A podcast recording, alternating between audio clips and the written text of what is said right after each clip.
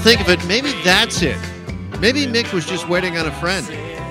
Mick Jagger, we were talking about this uh, earlier, this photo he posted of himself that has gone viral at a bar in North Carolina, and he is going unrecognized. Here's our music expert, Eric Alper. He joins us now here on Global News Radio. Eric, what did you make of this post from Mick? Oh, Mick Jagger is just like us. He really is a celebrity. Celebrities are just like us. He can go to a bar completely unnoticed. Look, you know what blows me away about this is that when Mick Jagger posted the photo, there's a couple just to the right of him. It turned out that they had floor tickets for the show in an hour from then that the, the photo on. was taken, No. and they didn't even realize it. This stadium holds 74,000 people.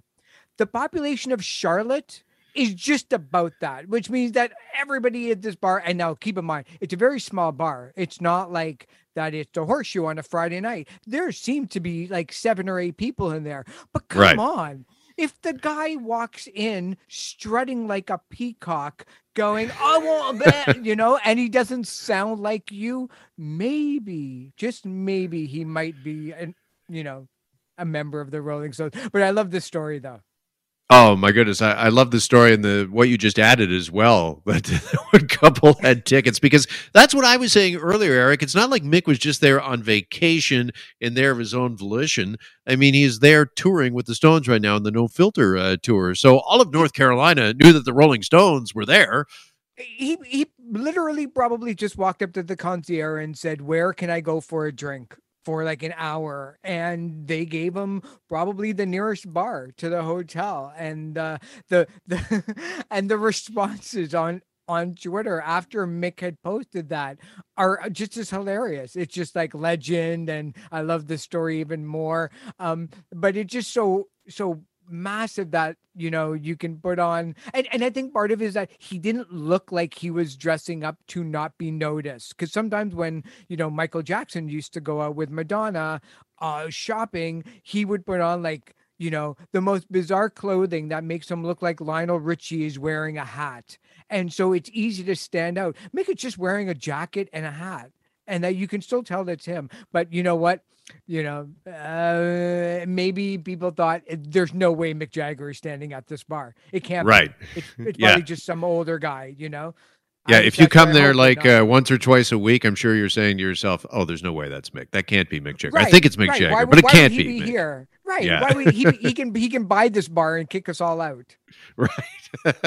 By the way, just one last note on this. I mean, this is a guy who very few of us have ever experienced, obviously, what Mick Jagger has. He has been globally famous since he was, I don't know what, like 16, 17 years old. He probably can't remember not being famous and not being recognized. And I have to believe that maybe this night uh, was a quiet night and uh, was kind of a relief for him.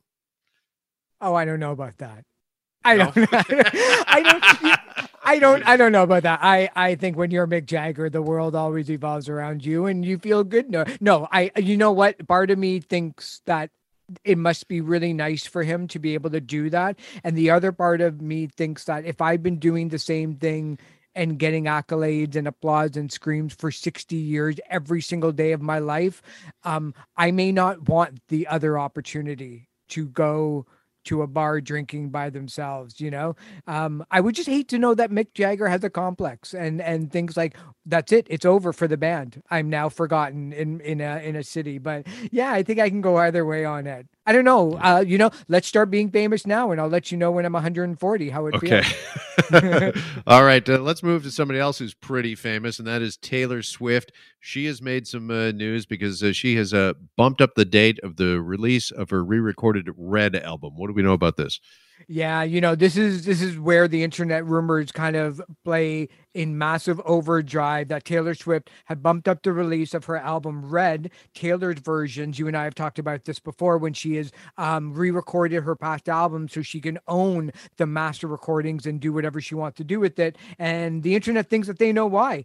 Um, she moved it up um, a week. It is now going to be um, on the on the 12th of November, and it looks like that she's moved it because Adele's album might be coming out on that day as well. Um, it looks like that there have been a number of pop up displays and billboards with just the number 30 in it.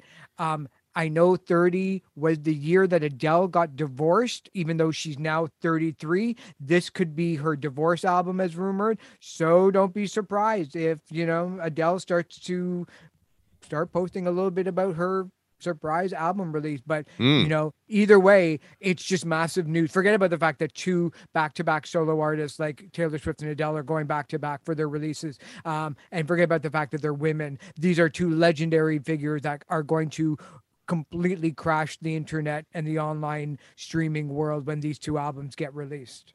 Oh, absolutely. I mean, so excited yeah. uh, for both of these uh, releases, totally. but I, I didn't realize. I mean, we knew the Taylor thing was in the works, as you mentioned. You and I have talked about this. I didn't realize we are this close to getting new Adele music, though. Yeah, she's been photographed in and out of studios, but everybody around her has kept very mum and it's it's actually quite easy to do a surprise release like this. Um, beyonce used to do it um, quite a bit and it turned out that you only really need 12 people to not say anything in the entire music industry. Her manager, maybe two or three people from the record label, and then each of the heads of the music streaming divisions to not say anything. And all of a sudden it just comes up. But there's been no advanced music. There's been no word on who is actually on the record. We know absolutely nothing about this record. And it is so glorious to be in a position to do that where everything is just fighting for attention all the time.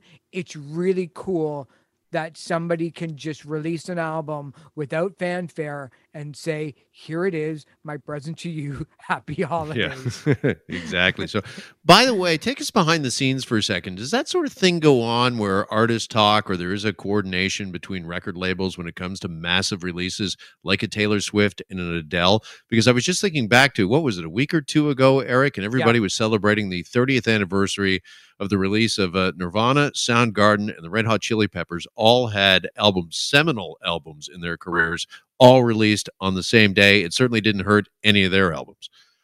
Yeah, it does happen a lot more than people realize, and it happens in the film world and also in the book world, where part of part of the reasoning could be, well, let's get people into the record stores using, um, you know, Drake's album, and then on that day, since they're going to be at the record store, let's release our album on that day but the the opposite thinking is that's really bad because people tend to only want to buy one album or try to find a record store. Um it it it it the thing to keep in mind about back in 1991, really, really quickly, nobody had any idea that Nirvana was going to break. The big album that day with the Red Hot Chili Peppers, um, right. that was expected to do in the million because it was their fifth album. Nirvana, they shipped out 34,000 copies across North America. It ended up selling 30 million. If you we're going to need a few more, we're uh, yeah, exactly. Get more photos. Um, so, but yes, the record labels do coordinate between one another. Um, they're all hanging out. They're all really nice towards towards one another. There's a certain amount of respect there to make sure that everybody can equally have that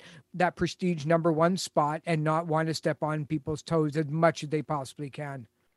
All right, just finally, the Super Bowl halftime show was announced yesterday. This a bit of a surprise as well because uh, normally they kind of drag this out a little bit. You don't get that announcement until closer to the actual date of the uh, Super Bowl. So uh, I think this is maybe the earliest ever. But can you run it down? Yeah, yeah, this is the earliest that I can remember too, and I think part of the reason why that they announced Dr. Dre and Snoop Dogg and Mary J. Blige, among others, um, I think they want to temper what what could potentially go on with the NFL and racism, um, especially in America, where that problem is still not over. Colin Kaepernick, we all know, was definitely a racial decision in order to um, essentially stop him from playing, um, and all of the fallout. So I think they wanted to just nip everything in the bud as early as possible and announce announcing this. The other big reason that they're announcing it is that Dr. Dre, um, who is kind of running the, the the Super Bowl halftime show, um, he's working in conjunction with Jimmy Iovine, who is a massive music producer. They have announced as well um, along with the NFL's help and Pepsi's help, who's the sponsor, that they are going to be opening up um, schools in Los Angeles that teach entrepreneurship and teach leadership. And they needed to start that for September and October. So it works all in conjunction um, with certain places in Los Angeles that can definitely use the help. I think that's a big reason why they're announcing it this early. All right, very very cool initiative. Uh, Dre, Snoop Dogg, Eminem, Mary J. Blige, Kendrick Lamar, all to perform in the halftime show. By the way, those five artists combined for 43 Grammys, Eric, and have created 22 number one albums on Billboard. That's a little bit more than you and I have put together. Um, That's a pretty yeah. pretty good resume. Yeah.